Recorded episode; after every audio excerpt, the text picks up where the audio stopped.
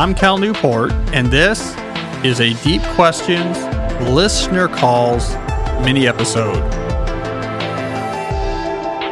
Now, my ambitious plan for this episode is to do six listener calls instead of my normal four or five. So, with that in mind, let's skip the quick announcements. We'll do a quick sponsor read and get right into the calls.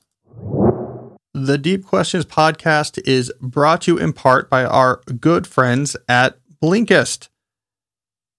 As I like to say, ideas are one of the most powerful currency in our current culture and the best place to get ideas from are books. Not on Twitter, not in the comment section of Instagram, God forbid, not on TikTok. Books actually represent someone who has thought deeply about a topic researched that topic, probably has worked with that topic for years, if not their entire career, then putting down their thoughts as clearly as possible. So, books are where the best ideas come from. The problem is, how do you figure out what books to read? That is where Blinkist can enter the picture. If you have the Blinkist app, you get access to short summaries, 15 minute summaries, either written or audio, you can choose, of thousands of important and best selling nonfiction books spread over 27 categories. If you subscribe to Blinkist, you get access to as many of these summaries, what they call blinks, as possible. So, what I recommend and how I use Blinkist is to quickly survey a bunch of books on a topic that I'm interested in to figure out A, the lay of the intellectual land. What are the big ideas here? What are the big trends? And then B, to figure out which of those books I want to buy and read in their entirety. I'm looking at their popular titles list right now. You have Yuval Harari's books on there. If you're curious about what are the 21 lessons for the 21st century, listen to the Blink to see if you want to buy it. You want to know more about being addicted to technology? Adam Alter's Irresistible is on there. Get the 15 minute summary and say, okay, is this one I want to read in more depth? Blinkist will get you to the books, which will get you to the ideas that matter more than ever. Now, right now, Blinkist has a special offer just for our audience. If you go to blinkist.com slash deep, you can start a free seven day trial and get 25% off a Blinkist premium membership. That's Blinkist spelled B L I N K I S T, blinkist.com slash deep to get 25% off and a seven day free trial. That's blinkist.com slash deep. Let's kick off this episode with a call about the hyperactive hive mind and what it will do when we return to work in person. Hi, Cal. This is Rebecca. I really enjoyed your new book, A World Without Email. However, it had an unexpected side effect. I've become very concerned about the well being of my sheep, that is, my cognitive sheep. You see, I know they'd love to spend all day over on that email pasture, but I know that it's productivity poison. And on top of that, I've got to keep my eye out for Odysseus, who thinks that sheep are great camouflage when he's escaping from the Cyclops. So, in all seriousness, I'm a writer who's soon to be heading back to the office uh, once I'm fully vaccinated after nearly a, well, let's see, more than a year of working from home. And I'm just concerned that when I get back to the office, the hyperactive hive mind is going to be even more addictive because I'll have colleagues who can easily knock on my door or ambush me in the hallway and say, Didn't you see my email? Well, Rebecca, first of all, I want to say I normally cut down these questions to be pretty quick. But in your case, I really appreciate the effort you went through in order to end up your opening at a very solid reference to the Odyssey. So I kept that in there as a case study for other question askers to aspire to when working in superfluous references to Greek mythology. So well done on that. All right, let's talk about the hyperactive hive mind and the return to the office. I think things will actually be better. Now, let me put some meat on the bones here. Yeah, it is true that at first, when we return to the office, there will be an uptick in casual socializing. I think that's what we're going to see more of than we did before we left, just because we miss each other. We miss humans. And we're going to want to stop by and catch up and what's going on. And you want to go for lunch. There might be a month or two in which we're way more social than we have been before. But looking beyond that, which by the way, I think is going to be a good thing, we really should learn how to interact with other humans, not on a screen, not on a Zoom window. Uh, so this will be good. But beyond that, I actually think in the office in general, the hyperactive hive mind is a little bit more subdued. Now, this is the argument I made in the New Yorker piece I wrote early in the pandemic about remote work. The argument I made is that when you move an office that operates with the hyperactive hive mind remote, the hyperactive hive mind gets more hyperactive. The corollary of that is that when you then go back to in the office, you should expect the hyperactive hive mind to actually calm down a little bit. So, what's going on here? In the office, this is my contention in that article. In the office, there's these informal, we can think of them as productivity heuristics that put a governor on the hive mind. It doesn't make it good, but it made it bearable. Like things could still operate. And when we went fully remote and that governor was removed, a lot of workplaces just spiraled completely out of control. So, what are these informal productivity heuristics enabled by being in person? Well, part of it is the ability to do quick synchronous interaction with very low overhead.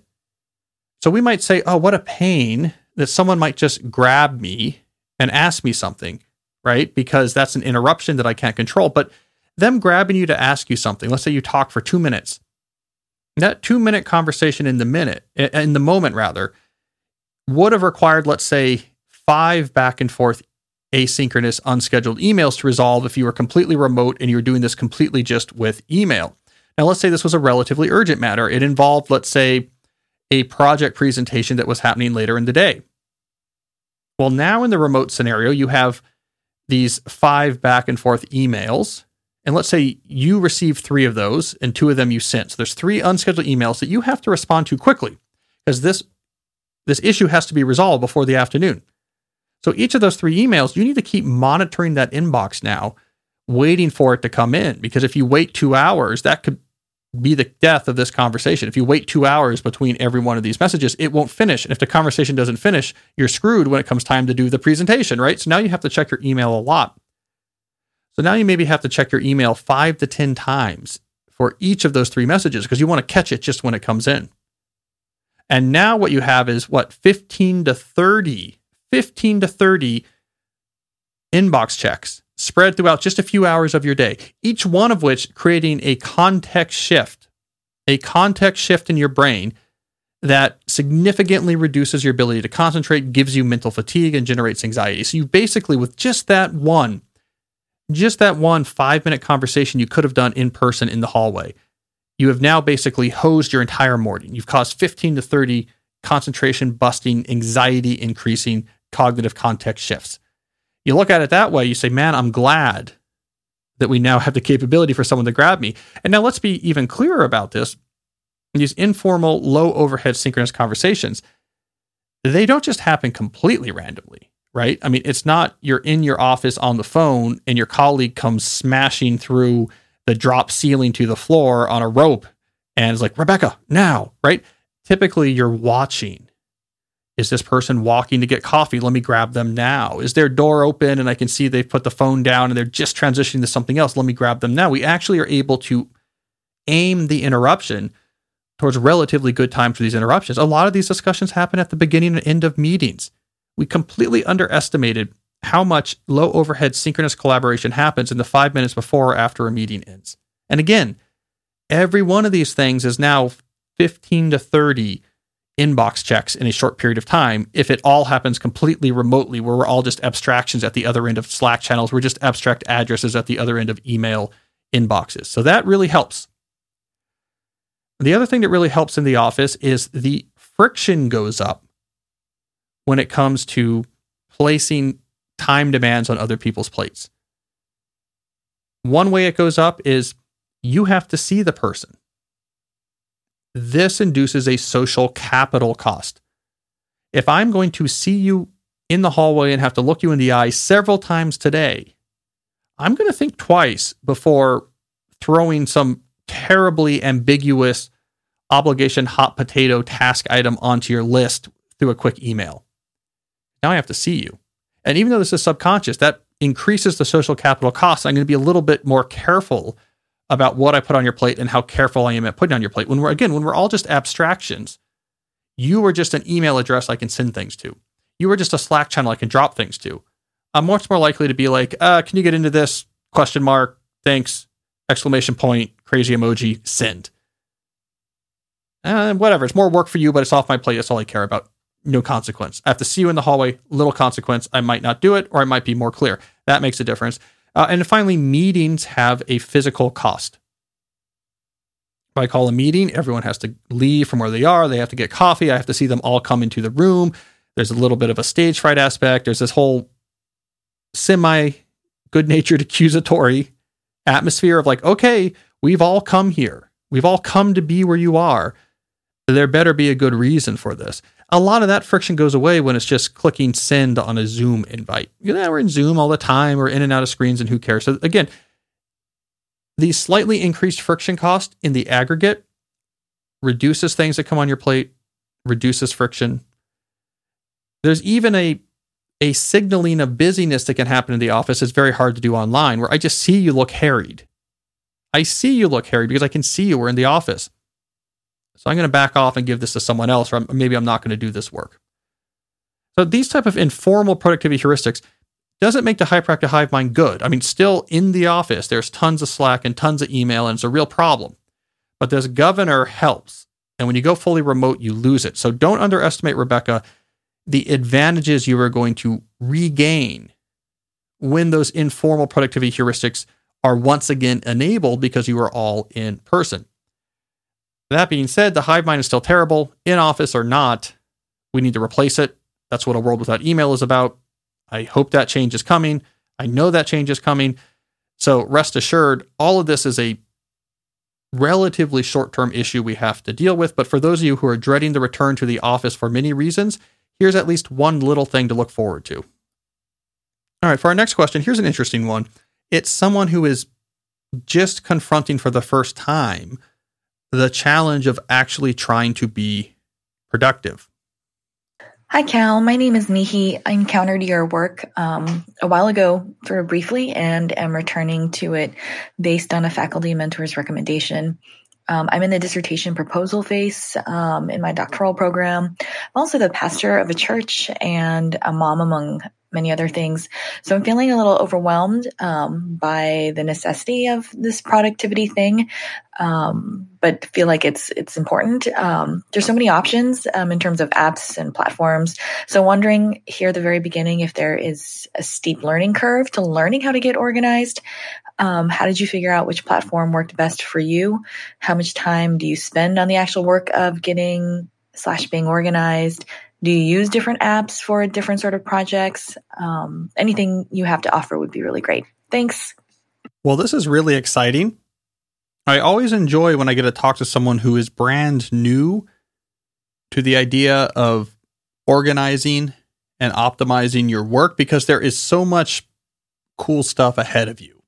There, there is so much positive you are going to get out of starting to think about productivity that, again, it just makes me excited. So, this is a great opportunity for me. Now, the first thing I'm going to point out is it sounds like you are thinking about productivity from a tool or platform perspective. This is common, but it's misguided. I think it's common to think about, oh, productivity means what tool do I use? Is it a bullet journal? Is it Todoist? It's if I, I get a platform or a tool and I am therefore organized. It's not the right way to think about it. Tools come later. Tools come later, actually have the whole thing figured out. Then you can figure out, oh, what tools do I want to use to help implement the systems I've put in place? So tools should come later. So let's not think about what tool you use. Let's think about what systems and approaches and rules you're going to use. And then we can we can plug in and tools later. We can swap out different tools. That's kind of not the important part. So there's different ways to conceive of what goes into being productive. More recently, I've been focusing on what I call the productivity funnel. It has three parts. So above the funnel is this cloud of all the possible things that you could potentially could potentially do or should be doing. The first layer of the funnel is activity selection. Now this is whatever you use, whatever philosophy, system, or rules you use to actually figure out which of these possible things are you actually going to commit to doing. Next, as we get narrower on the funnel, we get organization. How do you clarify and organize and keep track of all the different things that you need to be doing, what their status is, what your plans are for them going forward. That's the organization part of the funnel. And then at the bottom, at the narrowest part, is execution. Just looking at what's ahead of you right now, how do you actually execute in the moment the things that you have decided need to get done? So, this productivity funnel gets you at the very top from this big cloud of everything you could or can be doing. And at the very bottom is you doing something right now. It's what mediates between those two things. Now, before we go briefly into these three pieces, I also want to emphasize this is very different than the other way that people think about the term productivity. So there's a anti-productivity backlash that's out there right now in certain sort of elite discourses. But there, productivity is being used as a shorthand for some sort of culture of, I guess, production speed or production maximization. It's sort of a a rough adoption of an industrial notion of productivity and trying to apply it to the non-industrial space. It's it's a, a critique of productivity in these discourses is really a critique of this idea that maximizing the amount of stuff you do is itself a good. Uh, this is largely a straw man. I, I know very few people that talk so simplistically, but I agree that is bad, but that's not what we're talking about here. What we're talking about is there is a cloud of stuff you could be doing. There's only one thing you're going to be doing now. One way or the other, you have to get between those two. You could be thoughtful about it or you could be haphazard.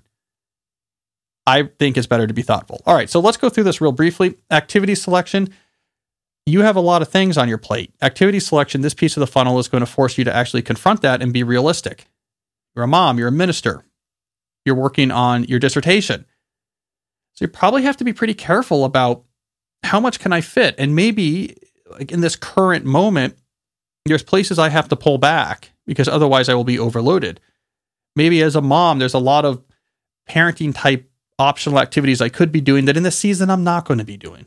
I'm not going to go overboard with these various extra activities, or this is not the time to sort of do a deep spring clean and organize the house or do a renovation, or I'm going to really pare down those activities because I'm in this busy period while I work on my dissertation. As a minister, there's a couple different initiatives that we're going to put a pause on while I'm doing my dissertation. We'll bring them back, right? And on my dissertation, that work, I have to be pretty careful about just working on the proposal and not saying yes to that review and not saying yes to that departmental committee because I'm seeing the whole picture and trying to be very careful about what I do and don't do, how much work is reasonable given what's going on in my life. So all of those decisions are being made at the activity selection piece of this funnel. Think that through, have a philosophy, write it down.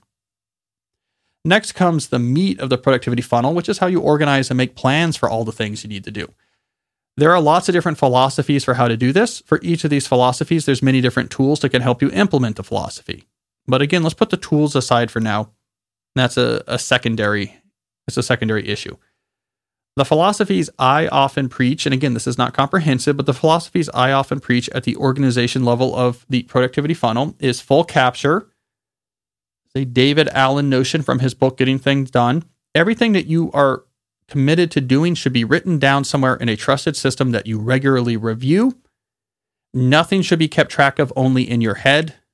Your obligations should not be spread out over many different inboxes and piles. Somewhere you have the list. Everything from I need to go shopping and get more bananas to I owe a chapter to my dissertation advisor by next month. Everything should be written down in a trusted system that you regularly review I don't care what it is. It's a legal pad, it's a Google Doc, it's a Word doc. Doesn't matter to me. I, I don't really care so much about tools. All right, that's number one. Number two, I'm a big believer in quarterly planning. So when you're looking at the quarter ahead, like right now, you'd be looking at the summer. And in September, you'd be looking at the fall. And in December, you'd be looking at the winter. And in March, you'd be looking at the spring. When you're looking at the quarter ahead, you sit down and you review what's going on, what's on my plate, what are all the things I've committed to doing? What are the deadlines coming up? What are the big projects going on? What is my plan for this quarter? What are the, the big things I want to make progress on? What are the rules I want to try out? Maybe I realize I have to do a lot of dissertation writing. So, what I'm going to try this quarter is writing every morning. This is where you would write it down. So, you're building out this quarterly plan. So, your, your plan for here's how I'm doing the different types of work that needs to get done this quarter. I'm seeing the big picture. And again, write this down. I use a Google Doc. You can put it in a notebook. You can put it in a Moleskine. You can put it in a text file. I don't care. Again, I'm not that interested in tools. All right, now let's move down to the execution piece of the funnel. I'm going to look at execution starting at the scale of the week. I recommend, not everyone does this, but I recommend every week making a plan for that week. I call it a weekly plan. What you do when you make your weekly plan is you look at three things. You look at that quarterly plan. Okay, what is my plan for this quarter? So, what does that mean about what I need to do this week? You look at all that capture stuff. So, all these things you've written down about everything on your plate, this is where it gets reviewed. So, you trust this is being reviewed. And maybe you're pulling out of there, okay, these are the things I want to do this week. And your calendar. So, typically, I think about your calendar as being a separate capture system than your list. Things that are tied to particular days and times are in your calendar. Things that aren't are in that list. So look at your calendar, look at the week. What are your appointments? What's due this week? You know, when is the cable guy coming? You have to be home. You're getting the full picture. And then you make a plan for your week. And again, this could be free form text. I just do this free form text, right? Okay, here's what's going on this week. Um, I'm going to write every morning because I need to get this chapter, a draft of my chapter done, and my mornings are clear except for on Friday. But Friday afternoon is all clear. So I'm going to have a big push on Friday afternoon to, to do that. Uh, Wednesday afternoon, the cable guy's here. So that that's let's just remember that's all whatever. And I have this meeting here. Like you're basically just narratively figuring out at a rough granularity how you're going to tackle the various days of your week to stay on track with your quarterly plan and to stay on track of the things that need to get done. I often talk about this as moving the chess pieces around on the chessboard that is your time to try to find a really good configuration. The final part of execution is you get to the day. It's Wednesday. What happens today? I'm a big believer in time block planning. Look at the hours you're going to work, give every minute a job. Here's what I'm doing from 8 to 9:30. From 9:30 to 10 I'm working on this. From 10 to 12:30 I'm working on this. Your weekly plan will give you a lot of guidance on how that time block plan will look, but you're making a specific plan for that day. And then you execute. I'm in this block, I'm doing this thing, let me get it done. Now, if you want to find out more about time blocking, go to timeblockplanner.com. There's a video there where I get really into time blocking. Now, I say I don't really care about products, and I don't. I sell one. I sell a time block planner that is where you can do weekly planning and time block planning. But whether or not you use my planner, and I don't really care if you do, there is a good video on that website that explains how time blocking works. Now, again, there's other philosophies people use to organize their day. Having some philosophies better than not. But if you do these three things, You've thought through how you select your activities, how much you want on your plate, what you don't want on your plate, what is the mix you're going for at the moment. You then have full capture of everything and some master list in your calendar so nothing's in your head and you build up plans for the quarter ahead. And then in the short term, you're doing weekly, daily planning. Try to make the most of the time you actually have. And that will be an incredible difference. Now, what does this actually mean in terms of the touch points at which you're actually interacting with your productivity system? Once a week when you do your weekly plan is going to be when you are reviewing everything. Okay. Every day you build a daily plan, but that's pretty quick. And then you're touching that daily plan is the main thing you touch throughout the day, seeing what you should be doing. As you capture, as tasks come up in the day and enter your your your uh, into your landscape of things you have to do, then you're going to enter them to your capture system. I often wait till the end of the day. I, will jot them down on paper or whatever, and I'll, I'll, go through that and just put them all into my capture system at the end of the day. So that's the other time you'll interact with it. And then once a quarter, you'll interact with your quarterly plan where you'll build a new one. Your quarterly plan is also a good place to write out any of your philosophy about activity selection for that quarter. Like we're, we're going real minimalist on this. We have to be really careful about not doing too much time on this. So that's how these things interact with your life once a quarter, once a week, and then throughout the day. All right implement your own funnel, but have some implementation. And my two warnings is productivity has nothing to do with tools. Tools just service productivity. And two, the boogeyman definition of productivity, which is this weird idea that that there's this culture that we should do as much as possible and the total quality of your output is all that matters. It's an easy straw man to tear down. It has nothing to do with what we're talking about here. So put that aside for now. Having some implementation of this funnel is going to make your life exponentially better than not. All right, that was a long one. I'm trying to do six questions here, so I got to pick up the pace. Um, all right, let's go to a question here about time tracking, and I will try to be a little more pithy. Hey, Cal, it's Chad from Cincinnati, and uh, I was curious to get your thoughts on time tracking and specifically apps like Toggl or the Timing app. do you use any of those time trackers in your work at all? I, I know that you've used the Deep Work Tally for years as a way of keeping track of that one metric, but uh, do you track time for uh, other areas of your life in any way? Well, Chad, one of the ancillary benefits of time block planning as an execution discipline is that you get for free a detailed record of how you are spending your time because you can just go back and look at your time block plan for past days and see this is what I was doing with my time.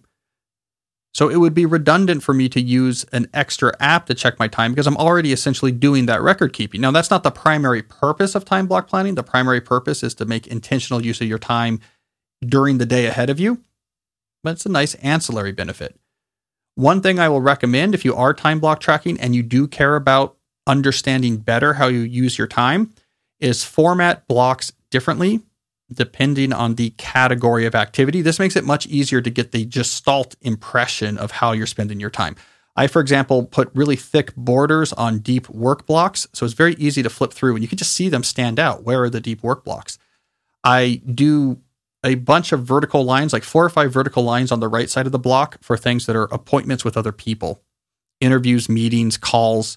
So I can quickly see how much time I'm spending doing collaborative interaction, meetings, calls, this type of work. I really want to break that out. I do a double border, a double border for administrative or shallow work. So sort of like a hollow, I draw a box and then another box inside of it. So it's with deep work, that box, I, I have a deep, uh, a thick, one thick border. With shallow work, I have two borders nested. Now it makes it really quick for me to look at a day. How much deep work, how much shallow work, how much was I stuck in meetings and calls and interviews? And now I can just flip through and get that gestalt. And I don't really need to, let's say, now quantify this and put numbers into a spreadsheet and look at graphs or trends. You can just flip through your planner. If you use something like my time block planner, you're going to have whatever it is, three months. Flip through three months real quick. You're going to get a real good sense just from that flip through on what's going on with your time. All right, moving on. Here's another question I get asked about a lot. It involves ongoing projects. Hey, Cal. My name is Nick from beautiful Vancouver, Canada, and I am an entrepreneur. Um, my question for you today is How do you deal with continuous projects? If we can take your podcast as an example, how do you ensure that you continue to make regular weekly progress on that? Um, obviously, it required a startup phase where a number of tasks needed to be completed in order to get it up and running. But once it was up and running, um, are you putting it on a Google Calendar as an appointment to record a podcast? Are you putting it on your weekly Trello board so that you can be sure it gets done? I'm just curious how you do that. I think um, this could be helpful for a lot of people who are, say, launching blogs or starting initiatives that require some sort of startup, but also after that require some continuous ongoing maintenance. Well, this is a good question. And let's clarify things here. So there's different categories of ongoing work that might show up professionally.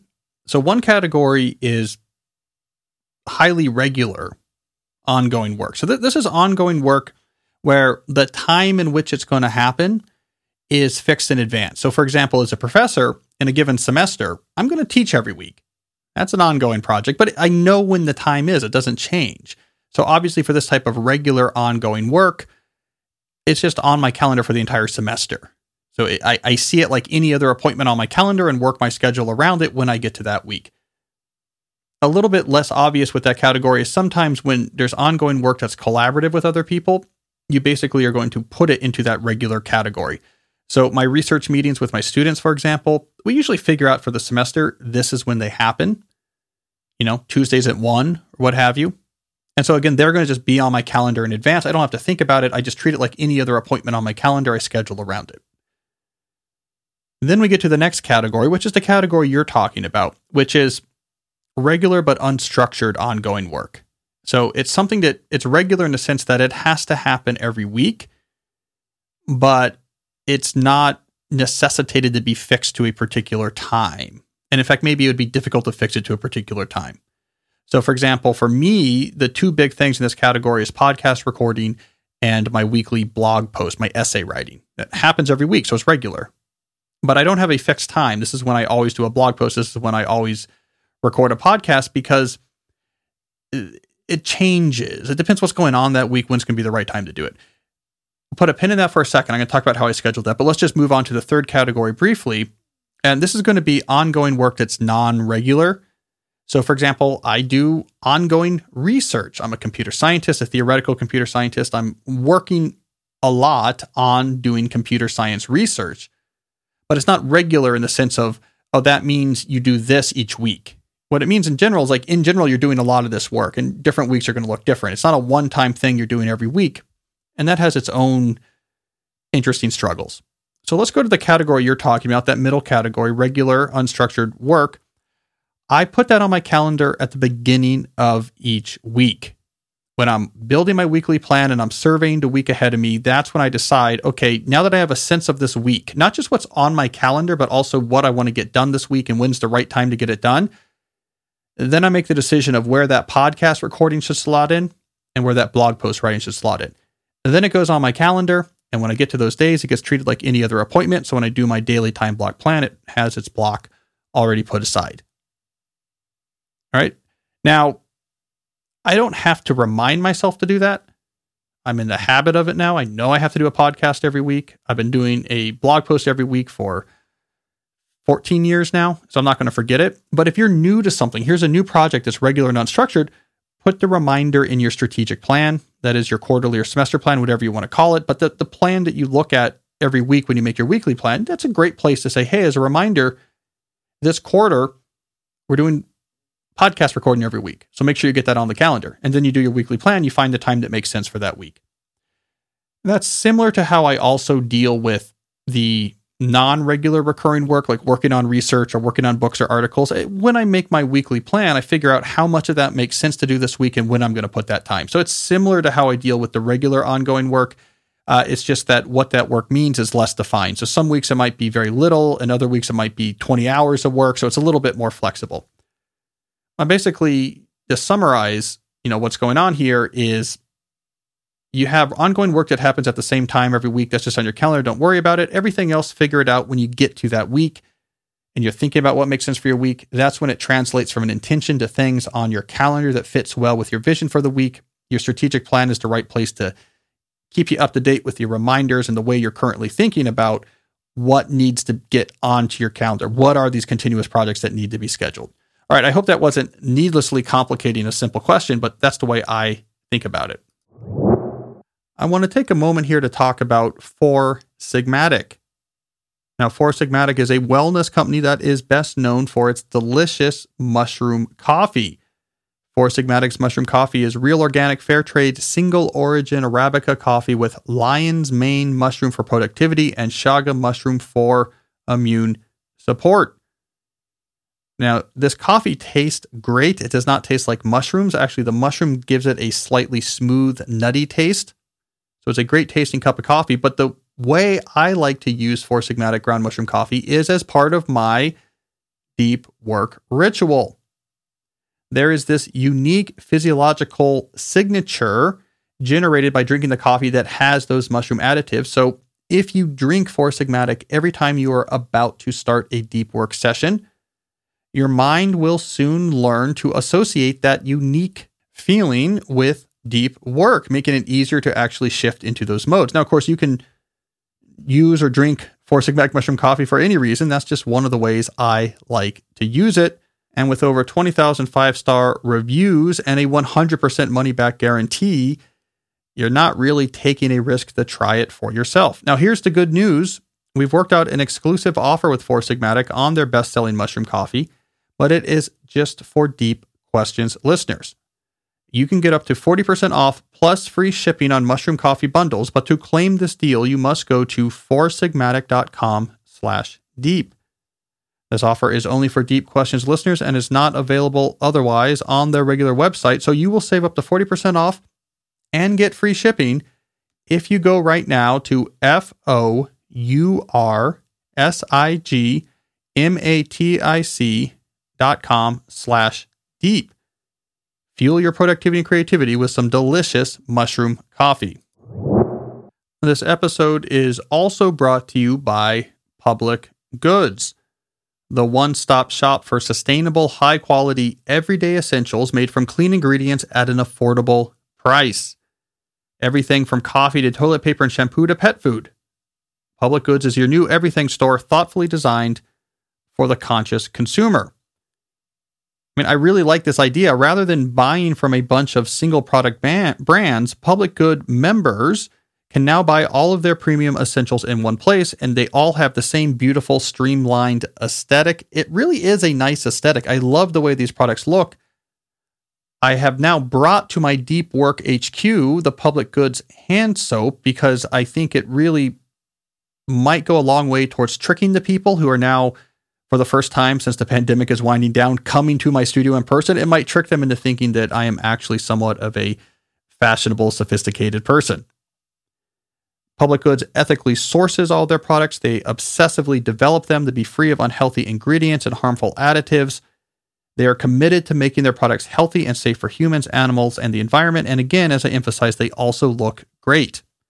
So here's the good news I worked out an awesome deal just for my listeners. You can receive $15 off your first public goods order with no minimum purchase. That's right. They are so confident that you will absolutely love their products and come back again and again that they are going to give you $15 to spend on your first purchase. So you have nothing to lose. Just go to publicgoods.com slash deep or use the code deep at checkout. That is P U B L I C G O O D S dot com slash deep to receive $15 off your first order. All right, returning to our questions, let's do a quick one now that has to do with some of the nitty gritty details of time blocking. Hi, Cal. My name is Ben, and I'm the founder and principal of a roughly $200 million long short equity hedge fund. I really love uh, the concepts of your podcast, especially attention capital and time blocking, but I'm uh, really struggling to successfully implement time blocking in my day.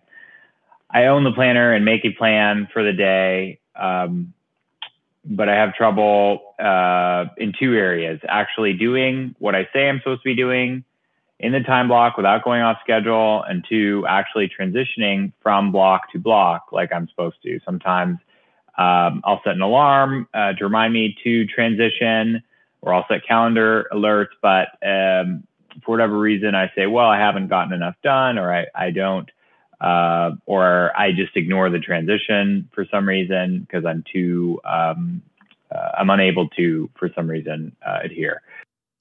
Well, this is a common problem, uh, especially for people that are new to time blocking and used to a more list reactive approach to organizing their day. There are some tactics that can help here. One, make sure that your blocks are sufficiently long and sufficiently broad in terms of their granularity. So if you have really small blocks and you, are breaking up your work into too many small things, and therefore you have a ton of transitions from block to block, that's hard to get right and that can be fatiguing. It's better to combine things into one larger block. Make sure that you're giving things enough time. So make sure the issue here is not just you're not giving yourself enough time and your mind knows that and says, we got to get this done. So we got to keep working. So you often need more time than you think, especially at first. Also, make use of contingency transition blocks. So here's a big block for this. Now here's a block that could be for finishing this up. And if I if I'm done with it, use the rest of the time to check email and just time and, and, to, and to record progress and in time in general just to transition to the next major block. That can really help. So if something runs a little long, it just goes into the contingency block. And if it doesn't run long, then you can use that block for other things. So that can be useful. And third, be pretty disciplined about fixing your schedule. So you need to actually have the back pressure of the annoyance of needing to correct your schedule when you run past the blocks. It's critical that you move on to the next column, move on to the next column. Next time you get a chance, fix your schedule. That is incredibly effective stimuli response, right? So if your mind learns when I break the block, I have to redraw the schedule, that's a pain or I don't like it, you are going to subliminally be more likely not to do that. So say if I'm going to do anything, I'm definitely going to redraw the schedule. I'm not allowed to just give up on the schedule for the day. That back pressure really will help over time. Uh, beyond that, though, you have to basically embrace some discipline. You know, it, it is hard. It is more structure, but it is self imposed structure, right? So it's not oppressive structure, it is self imposed structure. You have to at some point just say, This is what I'm doing because I'm going to get 2x more done. And yeah, my alarm goes off and I don't want to deal with it. I kind of want to just keep doing this. There has to be another part of your brain at some point that just says, Get up, you know, get to the proverbial pull up bar, get after it. Like either we're going to work with discipline or not. And what is the scenario we want? And I have to tell you from experience, right? Working with discipline, I'm am sticking to these blocks. I'm fixing them when I break it. It's a pain, but it unlocks so much more freedom. You get so much more done. You get it done on your own terms. The things that matter in your business advance. The things that don't matter in your business stop taking up so much time. You're able to have clear shutdowns to your days. You're able to to put time in your life on other types of things. Everything gets better.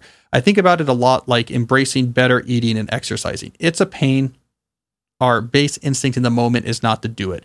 But when we do it, it opens up everything else. You're healthier, you have more energy, you, you have more self esteem and pride in yourself. You're able to do more, you're able to live more actively. Like so much good comes out of that discipline. Hard in the moment provides freedom in the long term. So that's the ultimately where I'm going to land here is in that motivational pep talk is do the tactical stuff, get your tactics squared away, but in the end, there's the Jocko Willink phrase here: "Discipline is freedom." Eventually, eventually, you have to believe that because that's what it's going to come down to. Nothing is going to make this easy. We can get rid of the unnecessary hard, but nothing is going to make this easy. But trust me when I say, based on my experience and the experience of thousands of people, now tens of thousands of people who use this technique and have bought that planner, it is a better way to work.